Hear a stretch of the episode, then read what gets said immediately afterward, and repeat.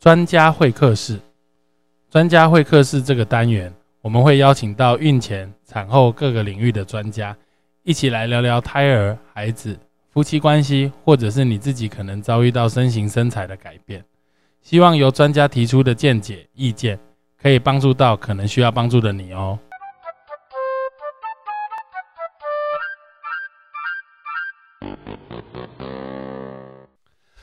Hello，大家好，欢迎再次回到成武乐运哈。那今天又是我们要录这个所谓专家会客室、专家会客室的概念。那我们今天请到林鹤典医师。哦，大家好，大家好，我是麻醉科医师林鹤典。对，所以我们今天要跟大家讨论的是产科麻醉。是哦，产科麻醉这一点就是说，因因为我怀孕不是生病嘛，所以很多的爸爸妈妈。他们到医院，人生初体验，第一次是到医院，是因为要生小孩，所以要因为生小孩这件事情，大概就现在来说就是两种方法嘛，要么是自然产，要么是剖腹产。那当然，除了一些比较希望能够完全自然分娩或温柔生产的妈妈，她可能会选择比较少医疗介入，或者是选择水中生产这一类的妈妈以外，几乎在台北市或或者在我们诊所啦，她的这个。生产的无痛的使用的比例应该是九十五个 percent 以上。我们诊所应该九十五个 percent。台北市据我所知应该也过半哦，应该也是过半的妈妈选择自然呃自然产的妈妈选择打减痛分娩。那呃尤其是来核心的妈妈，我都跟他们说，这个就是像来牛肉面店，当然要吃牛肉面啊。所以我们这这个减痛就是应该算是满意度蛮高，然后所以大家来了以后几乎都会打。那但就像院长讲的，就是很多妈妈因为就是健康年轻的人，就是生小孩的族群嘛，可能其他没有其他的原因接触过麻醉啊，甚至看没有那么常看医生这样子，甚这辈子可能第一次看到麻醉医师就是在打减痛分娩的时候，啊，所以对这块比较不了解这样。对，那我们我们今天就是就是想说要要。比较今天难得有机会跟林林医师这么认真的在讨论，对我们我们基本上就想要很忠实的呈现啊，就是比较技术层面的，也让妈妈都能够很了解，就是包含自然产的无痛或减痛分娩，另外一个就是剖腹产的术后止痛。对，我们就先聊自然产好了。好，你刚刚提到减痛无痛，它是同一种东西，对不对？对，它是英文其实叫 painless 啦，就是。这个连翻译，因为 less 是少的意思，可是，在英文其他的字 less 什么 less 什么 less，我们也都会翻作无，所以早期可能就有人叫它是无痛分娩，但是就是我们觉得有点名不符实嘛，因为现实上，呃，不，嗯，不见得每个妈妈都到完全没有任何的痛感，就是，但是至少会大幅的减少这样。那我们通常都说。就是大家都说天堂，呃，地狱到天堂的差别嘛，那就是说可能本来妈妈九分十分痛，大概我们呃正常都可以降到两三分以下，那甚至呃有大概七八成的妈妈真的是觉得从头到尾都不痛。那我们都说那个要天时地利人和，就是说有时候产程太快或者在中间卡住。呃，或者说有些作用不佳，卡住是什么意思？就是小朋友可能在产程哦，产程某个阶段顺，对，在头小朋友头比较大啊，或者下去的方向不是很好，就是卡在某个位置上比较久，那可能还是会有一些不舒服这样子。哦，那至少一些变异感、下坠感都都常常会有这样。那我我们的工作就是来尽量在安全的范围内减少这样嘛。那目前最主流的方法就是所谓的硬脊膜外麻醉。硬脊膜外麻醉，那就是我们用用一根针把一个管子带到我们妈妈的脊椎缝那两层膜的中间。那这两层膜刚好我们的神经啊，我们的痛觉神经从我们的肚子要走回到脊髓之前，会经过被这两层膜夹住，这样。所以我们在那里加药的话，那这个神经就会。被泡在麻醉这个麻醉药里面，对，那这个麻醉药它其实呃就是一般所谓的局部麻醉药的一种。那所谓的局部麻醉，它就是去阻断神经传导啊，我们叫做钠离子阻断剂，就是说神经传导就是靠这个细胞之间那个离子的流动这样子。那我们把这个那个离子流动的通道把它阻断掉了以后，它等于是神经就失效了嘛，那这个痛的感觉传不回来。哦，从你的肚子要传回脊髓，再传到你的脑子，你才知道痛，但是它传不上去，在脊髓就被我们先挡住了。哦，就等于神经啊，比如说你会感受到痛觉，但是它这个神经传导到你刚刚所谓的这两层膜，就所谓硬脊膜跟脊膜，是这样吗？就是硬脊膜外，外面还有一个呃黄韧带，黄韧带，然后反正这两层膜之间，对对对对。好，所以我们在那边给它泡药，就让他让那个神经泡在我们给的药里面，对，它就会被阻断，它就没有办法传回脊髓，不要不会传回脑子，你就不会感觉到疼痛。对对对对，那这整个概念是这样。对，那它有一个这两层膜有一个特色，就是说有大家应该听过所谓的半身麻醉。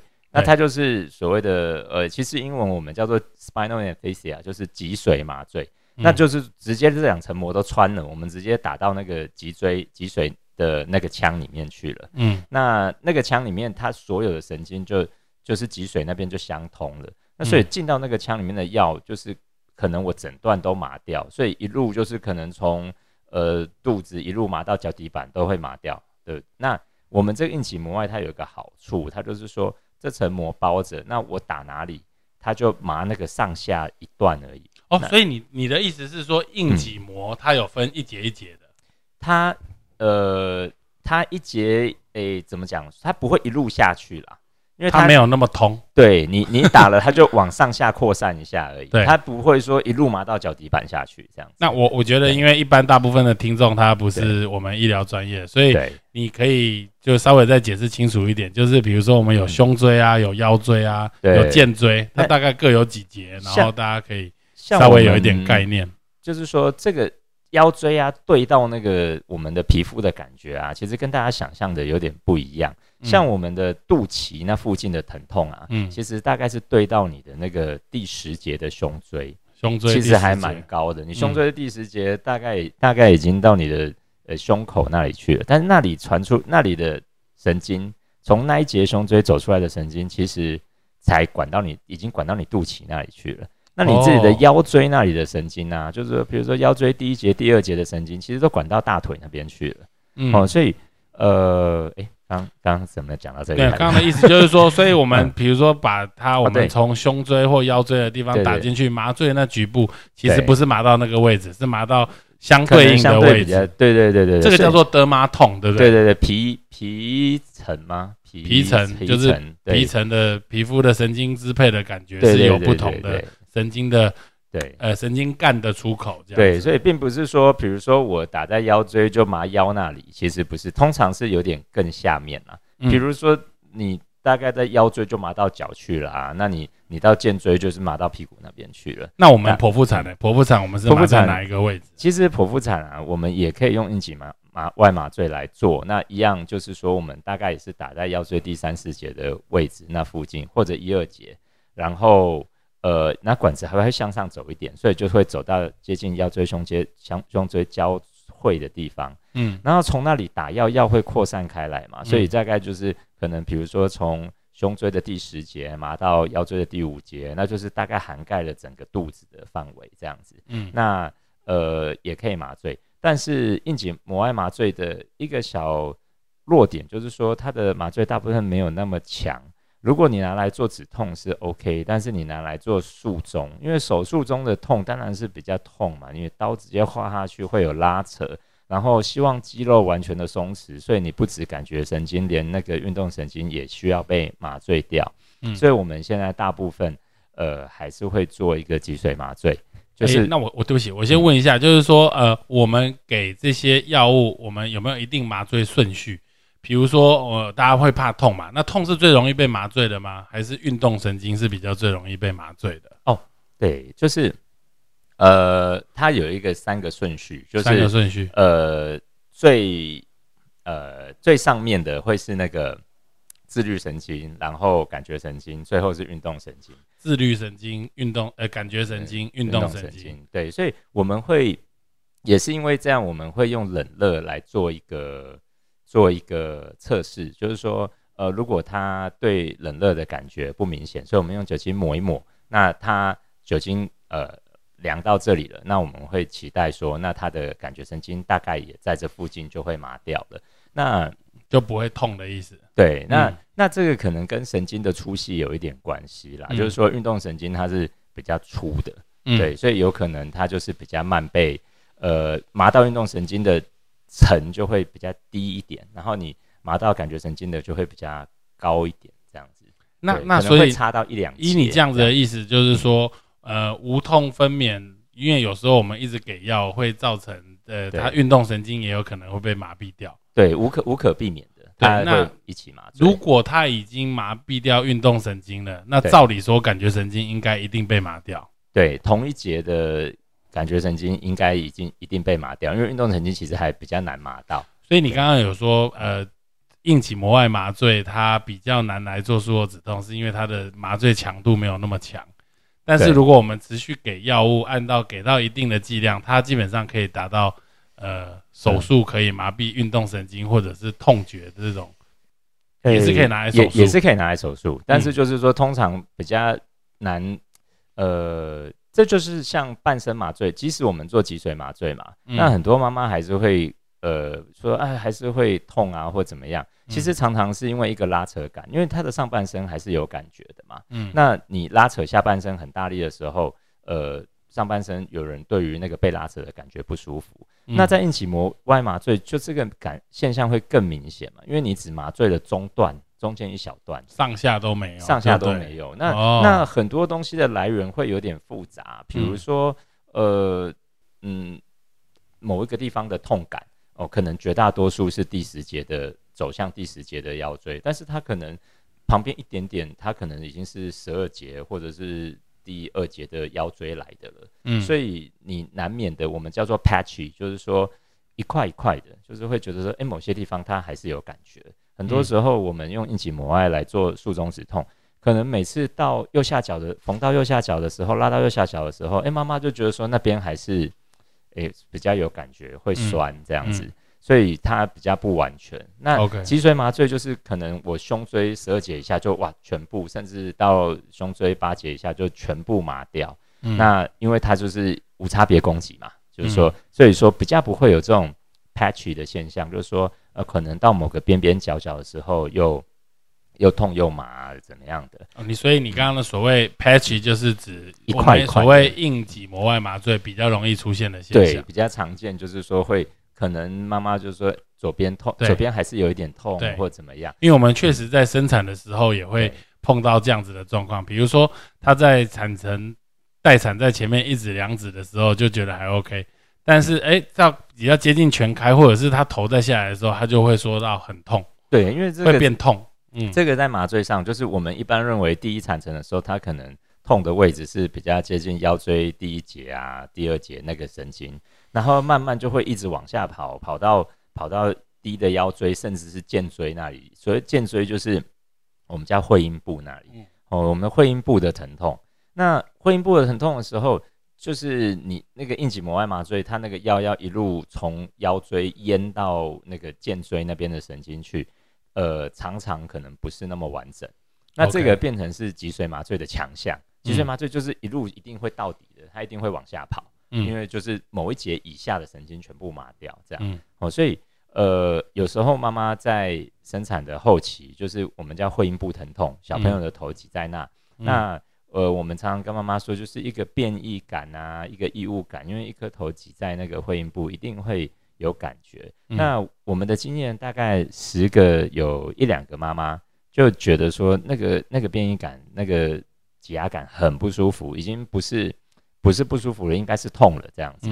那这个时候我们就会有一些方法来帮助他。那最基本我们会先试试看，说那既然是肩椎那边嘛，那我们要如果我们管子在腰椎，因为最痛的是肚子，所以我们还是以肚子的痛为主嘛。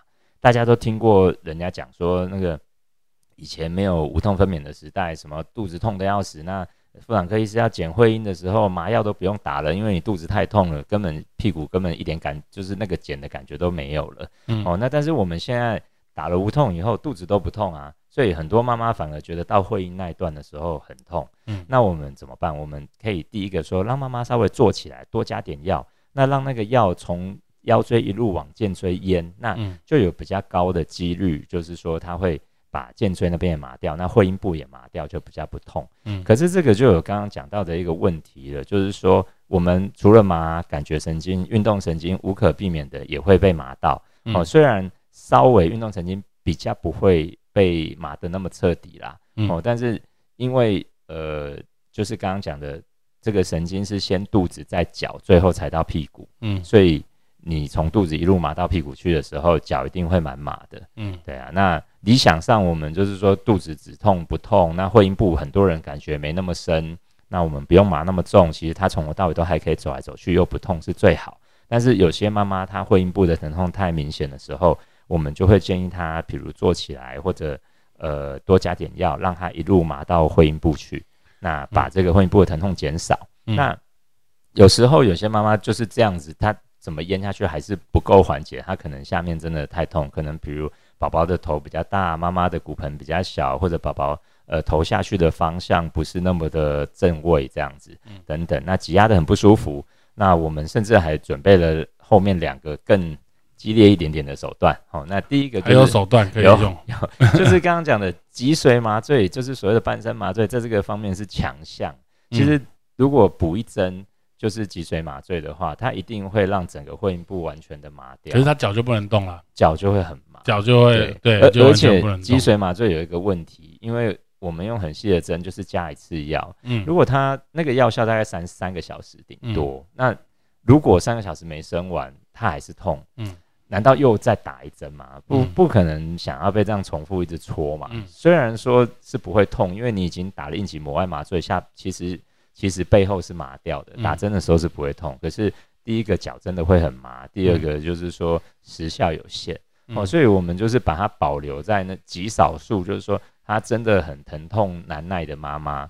那经验上啊，你说。经验上也不是那么差，因为很多妈妈因为太痛了，她一直去夹，所以小朋友进展的也比较差。有时候反而我们让他完全放松，对，没有办法用力的，反而就进展了，进展就进展了。那的确有时候他会比较没力气，那可能就会要需要一些就是呃用吸的啊辅助把他拉宝宝拉帮忙拉出来这样，但是他也不至于到完全没力，因为我们剂量的选择会。很小心，就是打很少量，不会像半身麻醉打到说他真的，诶完全没感觉这样。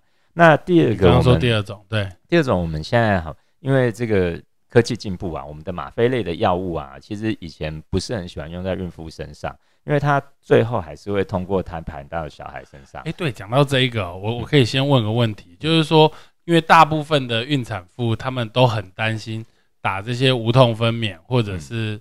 呃，这中间你刚刚这样来来回回这么多种，因为会影响小孩，就是会经过几代胎盘传给小朋友，所以我们是不是有很明确的哪一些药物不会穿过胎盘，或者是说呃，它怎么样来界定会不会影响小朋友？就是会不会穿过胎盘，跟它那个药的分子量，还有跟蛋白质结合率有关。哦，那其实结论上来讲，就是呃。你这些麻醉药、睡觉的、吗啡的，还有局部麻醉药，其实还是都会穿过胎盘，都会，都还是会。但是，那我们为什么用硬起膜外这个方法？因为它，你打在血管里面需要的量，跟打在神经旁边需要的量差太多了。哦，哪一个比较高？当然是打在血管里，因为打在血管，它要全身分布以后去骗你的脑子说不痛。那我们现在直接打在神经旁边，嗯，就是直接。对，等于是对着对着目标直接打嘛，所以其实整体的用药量很少。然后第二个是，呃，我们主要这个应急膜外麻醉为什么变成产科的呃啊？我知道，因为它没有经过血管嘛，都是用浸润的方法。最后吸收到的吸收到血管的很少又很缓慢。然后，然后第二个是说，它主要是局部麻醉药，局部麻醉药就算经过胎盘到小朋友身上。也没有那么毒，嗯，但是如果你是一些吗啡或者其他的睡觉的麻醉药，我们都很担心说小朋友刚接触这个世界，就是呃要开始自己呼吸什么，结果他已经有点茫茫的了，嗯，哦，那他可能他的对这个接新接触这个世界的抵抗力比较弱，所以我们就是会尽量减少吗啡类药物的使用啦。那我刚刚讲的第二种方式，它就是吗啡类的药物，那为什么可以使用嘞？因为它非常的短效，就是说现在吗啡的药物就是有进步到说它大概半衰期只有两分钟这样子，两三分钟。那也就是说，我妈妈可以用这个止痛，但是只要在小朋友要出来前的五分钟、十分钟，我把药关掉了，那小朋友出来的时候，其实这些药几乎都代谢光了。那所以这一种吗啡是少数我们认可可以用在产科止痛的吗啡，这样子。哦，OK。那所以我们把这一个东西留下来做，说，哎，有时候妈妈的会阴部疼痛真的太强烈了，嗯，那我们可以在在就是说硬脊膜外麻醉已经努力过，可是我有又又看他好像没有马上会生，如果他马上会生，我可能帮他补个半身麻醉，就脊髓麻醉可以，但是如果看起来又明明他才开个两指三指，可能离生产有一段距离，可是他已经觉得会阴部疼痛难耐了。那我们有可能就会用一下这个吗啡类的药，帮他撑到比较后期这样子。听起来这样子来说的话，个体差异其实事实上每个人的状况可能都会不一样，所以这个术后止痛啊，不不，这个减痛分娩的满意度有可能随着不同的人会要给不一样的药物，甚至不一样的剂量，才有办法达到同样的满意度。的确，因为我们一道一道防火墙嘛，就是说。很多妈妈就是一进来问我们说什么时候会生，我们就是说不知道，甚至有可能自然产生不出来，都是有可能的嘛。所以就是说，通常那些自然产生不出来的妈妈，其实她到产程的后期都过得蛮辛苦的，因为她就是下不去嘛。那那所以说自然她就会比较辛苦。那所以其实而且而且有时候她产程久的时候，她其实有时候的疼痛并不是神经的疼痛，是因为胀到血液循环不好。哦，会阴部很肿，对这些肿肿痛的感觉，其实没有办法完全被这个所谓的硬脊膜外的的减痛分娩给完全挡住。我们就叫做缺血性的疼痛嘛，就是缺血性疼痛。ischemia pain 就是子宫一直强烈收缩嘛，就是有点像诶经痛那样的感觉。它它的神经来源就更复杂，对啊。当然，如果你打到半身麻醉，我们刚刚叫无差别攻击，就是。这个以下全部麻掉，那几乎都还是不会痛。嗯，可是当你应急膜外麻醉的时候，有可能它的神经来源在更高更低的地方，它可能还是会觉得有感。那尤其是会阴部肿胀到一个不行的时候，嗯，对啊，所以这时候呃辅助一些我们刚刚讲的短效吗啡其实是蛮有帮助。嗯，但是就是说凡事都是它它总是有它的缺点，嗯，所以它才不是变成一一种方法。抵所有事，对对对，因为你吗啡的药给重，因为那个痛真的真的很痛，不是一点点，所以吗啡会给的蛮重的。那那变成很多妈妈那个吗啡的副作用，比如说晕啊、恶心啊，甚至会有点一直想睡觉啊，这个都会。都会出现。虽虽然我们临床上每天都在接生生小孩，跟麻醉科医师其实事实上是很密切的合作，但其实说老实话，我都不知道你们在干嘛。对，就我我常常会听到，我我之所以会这样问，就我们常会听到，哎，你问这个妈妈身高几公分，然后会那问问这几公分到底要干嘛？因为我们如果执行。那个半身麻醉的时候啊，就是大部分都觉得说那个剂量跟身高会哦，是半身麻醉才会有，epidural 不会有，epidural 没什么差，呃，跟身高没可能一点点啦，就是有些人还是会。根据身高去做一些微调，嗯，但是半身麻醉是最明显，因为你的脊髓脊髓你人高就脊髓长嘛，嗯，那脊髓的长度就有可能你需要的剂量高一些，这样子，好，对啊。那你刚刚讲到半身麻醉，我我都把我自己心里的疑问问出来，就是你说我们我们给药物，因为我们打进去，照理说它会麻到某一节以下，对。但是我们在剖腹产的时候都会补打这个半身麻醉嘛？对。那人是躺着的啊，所以照理说这个药物应该会平均分布在这整个整个状况。它会麻到某一节一下，因为它那个腰脊髓的那些神经吼，走到脊髓腔以后，它就是我们叫马尾啦，就是。对它为什么不会往上？它最后。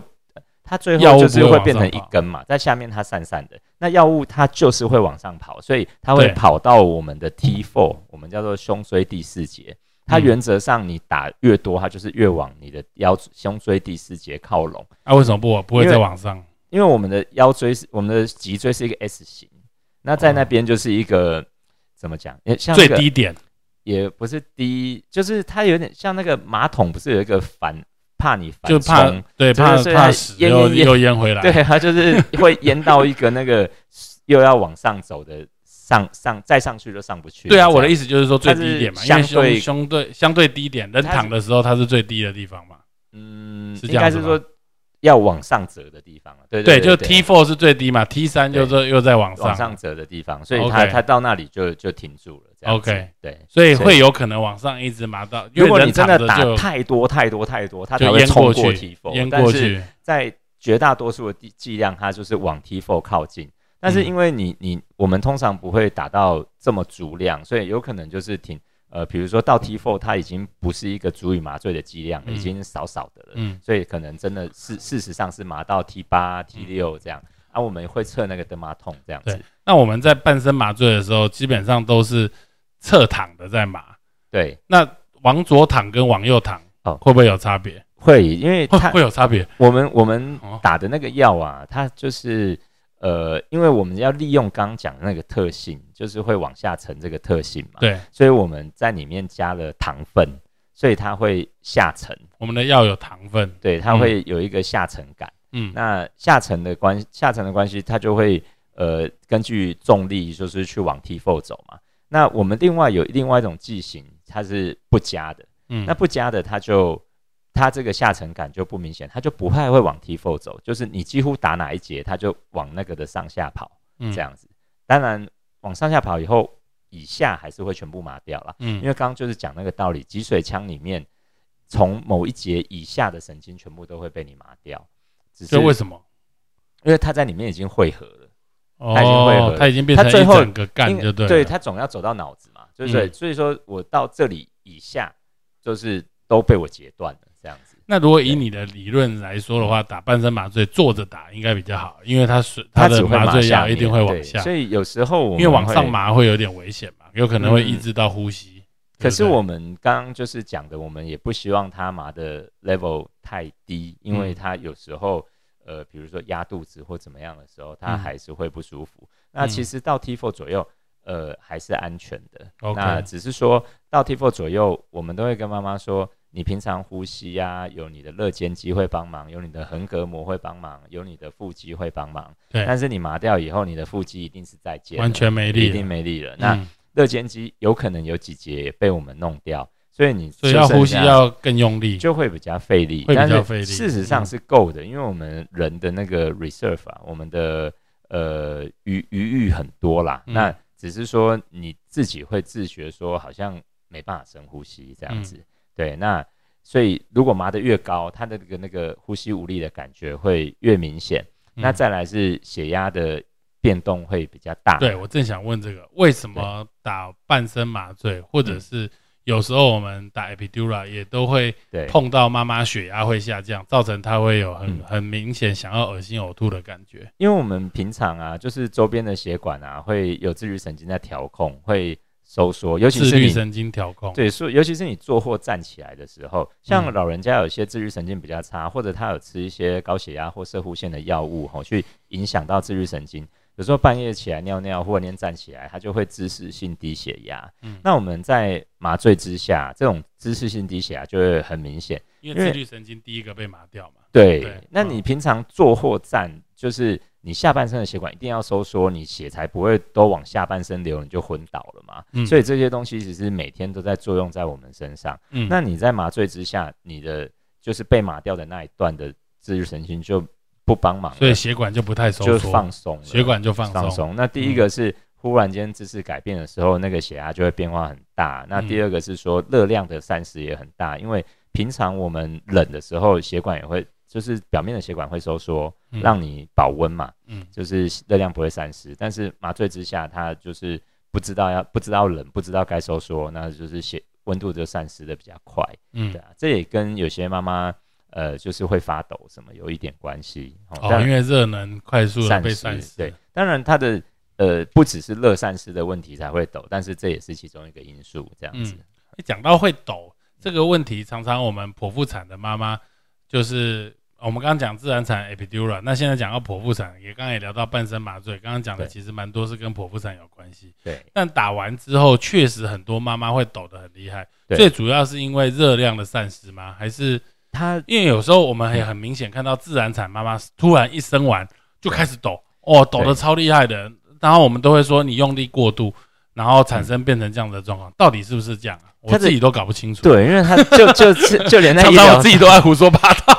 就连在医疗上麻醉上也是有点复杂，就是说机制不是很明确啦。那就真的一直抖哎，不知道为什么用力过度也真的是这种心理因素也很明显。因为我们很多妈妈，我给她一点镇静的药，她就不抖了。哎，这确实哦，因为我们有一些麻醉医师，他小朋友出生之后都会问妈妈要不要睡觉，有些妈妈就会很想啊，我就休息一下。哎，这种妈妈不抖的比率真的是高很多。对，所以或者是她一直抖，我们就把她打昏。对，那就多多因素啦。那甚至连我们治抖最有名的药，就是也是一个吗啡类的药，叫 Demerol。然后我们会给少量，它也会自抖。然后到底为什么给了会不抖？大家也没有众说纷纭，对，没有一个很明确的机转啦。嗯，对。但是就是说，大家会知道给少量的，还不是每一种吗啡都可以有。这一种吗啡给少量以后，对于直抖非常的有效，这样子。哎，那我再问一个问题，就是大家对于生产最大的恐惧是疼痛。那依你这么多年在做产科麻醉的经验，就是你觉得真的生产，你们作为一位麻醉麻醉医师，可以让它不痛？我不管是自然产或剖腹产，达到病人满意度极高这样子的比例大概有多少？也就是说，来生产真的不太会痛，或者是他觉得可以。满意，我觉得一定有九成以上。但是这个最主要的关键在不破网，就是说刚刚有讲过，我们有一道又一道的防线嘛。那重点就是在于这些防线要被执行。就是说，你打了应急膜外麻醉，可能有七成的妈妈就是这样就开开心心了，她不会再来找你了，就是哦开心生完。那这是会有两三成的妈妈，她到后期的时候，可能需要多加点药，可能需要做着加药。有可能更严重的需要用一点吗啡，或者更更严重的需要补个半身麻醉。所以关键其实在那两三成的妈妈，因为这两三成说来不少。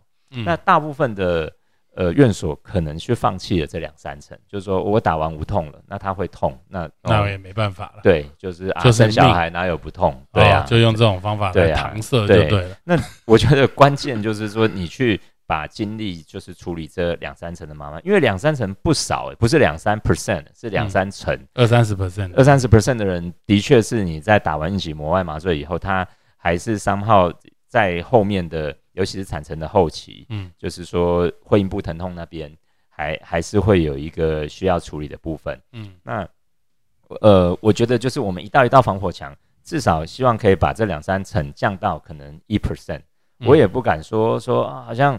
每一个妈妈到这里来都是从头到尾完全没有感觉什么的，我相信是不太可能啦。因为有时候就是真的下不来，就是下不来，挤在那里，然后呃，最后改剖腹产的那一种，通常呃还是有一些会辛苦这样子。对，那我我再问一个，就是比如说，照理说我们无痛分娩可以让子宫的收缩几乎都没有感觉，对，哦，就是呃，它达到很高的满意度。对，但是坊间流传的，比如说我们剖腹产完，我们我们剖腹产就是会有所谓麻醉嘛，对，然后我们会做所谓的术后止痛，对，那这个术后止痛也是跟无减痛分娩一样，是给所谓的 epidural，就是硬脊膜外的止痛。对，但是我们常常会听到，哎，第一胎的妈妈，呃呃，说生越多胎，宫缩会越强。对，那这个宫缩越强，就术后越会疼痛。那我们的术后止痛也可以把这些宫缩的疼痛把它压掉吗？它有有帮助，但是就是像我刚刚讲的，就是说，就是这些内内脏的疼疼痛啊，像宫缩，像伤口的，它就很明比较明确说，哦，可能哦这里的位置就是就是在第十二节腰椎，就是在那里。但是那种内脏的疼痛，内脏的器器官它的。来源的神经来源就是比较杂，可能是一个范围，嗯，比如说 T 十到 L 三之类的，对，所以你在用硬脊膜外麻醉的时候，有有可能就是说它还是不见得麻掉整个子宫的的范围这样子。了解。当然我们会努力。那比如说在呃剖腹产的止痛，我们会把它位置打的比较高一点，这样子比起自然产的。希望能够让范围能够更大，对，更更大一些，而且剖腹产它的会阴部疼痛就没有那么明显，所以我们可以我们会把位置上移，然后也这样子，希望脚麻的少一点，因为我们剖腹因为自然产它生完就不会再加药了，它脚自然就不麻了，它可以走来走去。那剖腹产我们术后两三天都还在加药，我们希望它呃肚子痛肚子不痛，但是脚有力走来走去嘛，所以我们会把整个位置往上挪到比较。高位一点这样子，那希望止痛有效。那就是像刚刚讲的，那个子宫有一些宫缩痛，所以其实我们还是会同步，因为小朋友已经出来了，所以我们从点滴里面还有口服药都会加一些对宫缩蛮有效的非类固醇消炎药啊、普拿疼之类的药，呃，其实对宫缩痛都蛮有帮助的。这样，哎，这个很有意思。那我我再问一个，就是，哎，我要讲什么？啊，就是说，就是说，为什么？为什么我们既然小孩都生完了，那我们还要用所谓 epidural？因为刚刚在讲说 epidural，因为是为了避免经过血液循环、经过脐带胎盘传给小朋友嘛。对。所以我们觉得用这样子的方法对小孩是安全的，给的剂量是少的。因为刚少讲了最重要的重点，其实用 epidural 最大最大的原因，其实除了对小朋友安全以外，就是它效果好。对，那为什么？从根本的就是。神经没有传回去，根部直接麻醉那个神经头。对，那你而不是如果有给吗啡、给其他消炎药、止痛药，就是等于是经过血液循环去骗你的脑子说啊不痛不痛不痛，但是其实痛痛的讯息一直传进来嘛。那你只是跟脑子说不痛，但是就是这种只是比较不痛。哦，那这样我才懂。哎，搞到今天才懂。虽然我们每天一直工作，但是我都不知道你们的原理是什么。因为很多人妈妈问我说：“哎，她一上一胎，因为对对于。”像我们是医疗人员嘛，对于很多的妈妈，她不知道，因为尤其前前几前一胎或前两胎不是在核心生小孩的，她一样看到了那台机器，对哦，她也觉得它是自控式的，她一直按一直按，但是她就觉得效果不是很好，所以根本的原因是自控式的这个源头，它一个是点滴式的，对，另外一个是所谓硬脊膜外，硬脊膜外，硬脊膜外一定比较好。对，所以同样有机器，但是这个原来的管子打在哪一个位置，就会有很明显的差别。对，那因为你点滴式的，你给多了，其实呃，我们的生产的族群啊，孕妇啊，都是所谓的年轻女性，她是给吗啡超容易吐的一群。所以为什么为什么年轻人特别容易吐？这也不知道，就是他们就比较敏感，他们就是体质。对，年轻女生就是容易恶心呕吐。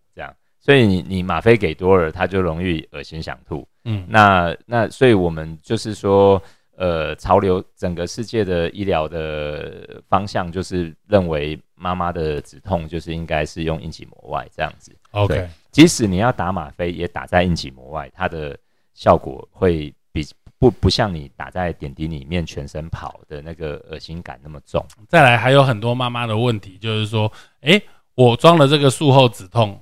结果哎，我都没有用啊，那就是就是觉得好像很可惜，很浪费。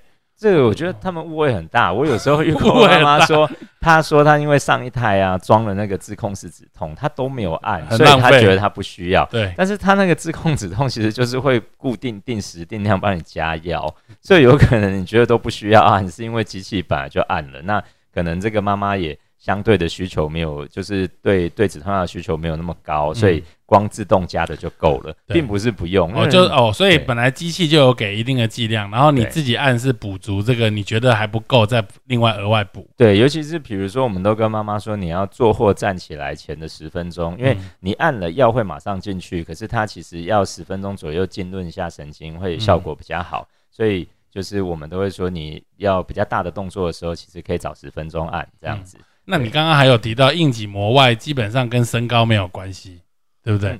跟体重有关系吗？相对小了，那跟体重有关系也没有。但是呃，体重可能跟安全剂量会稍微有关系。对，因为我会这样问的原因，是因为我常常听到你们在跟麻醉护理师会讲，这个给六五五，下一个什么六三三，我都想说在念什么密码。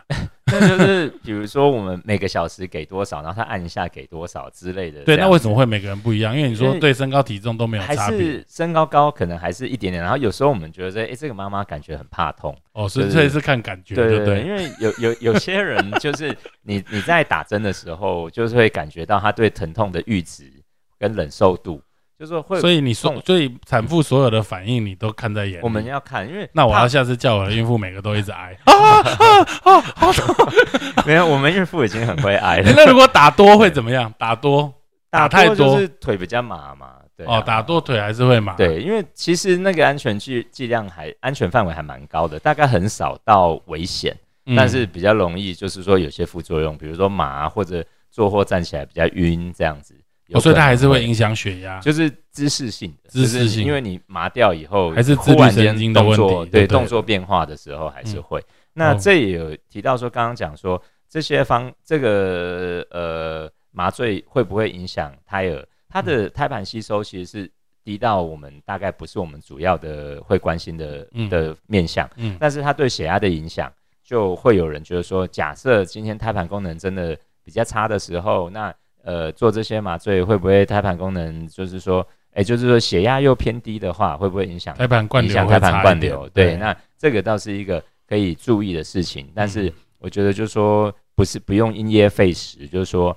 嗯，假设担心就是对积极积极去控制血压嘛，积极注意血压，而不是说啊我就不能打这样子，因为你很痛的时候，你在没办法控制自己的情况下，有更多更多的危险这样子。那那还有一个副作用就是，我想应该是最常见，反而我们刚刚没提到，就是说痒，就是打术后止痛的人或者是无痛分娩的人，他就会觉得很痒，原因是。他这个就是有少数的人啊，可能因为他基因、他的受体的关系，他的呃神经啊，对于吗啡类的药物就会产生一个痒的感觉。哦，所以这些是会重复发生的，就是会痒的人下次还是会痒。那它是对我们那个打在引起膜外的药有两个成分，一个是吗啡，一个是呃局部麻醉药。局部麻醉药就是让神经传导失效嘛，我刚刚说的。那吗啡它作用在局部神经还是有一点效果，它会就是降低我们局部麻醉药的需要的量，需要的量。对，所以我们脚就可以不要那么麻，因为我如果都不加吗啡，我局部麻醉药可能要加比较多，脚就会比较麻。嗯，所以我们加了一点点吗啡，非常少量。但是有些人对这种吗啡，它的特殊的体质，它会痒，那呃几乎只能。